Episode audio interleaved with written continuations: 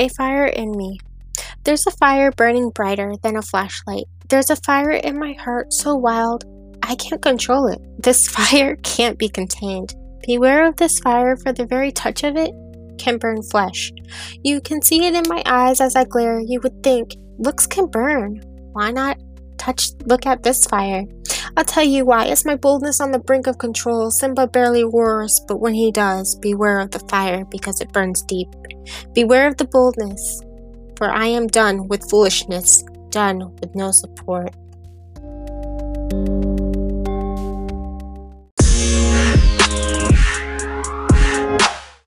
This poem was created when I felt my boldness becoming even more stronger as I was standing up for what I believed in.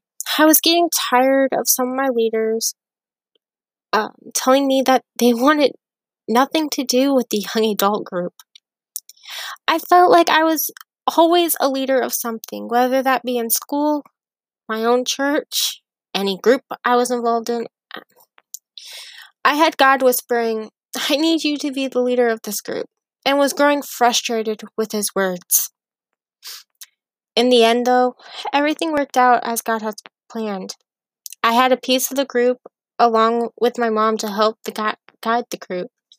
So while you reflect on this poem and what it means to you, let's rise from the ashes and continue walking on this journey.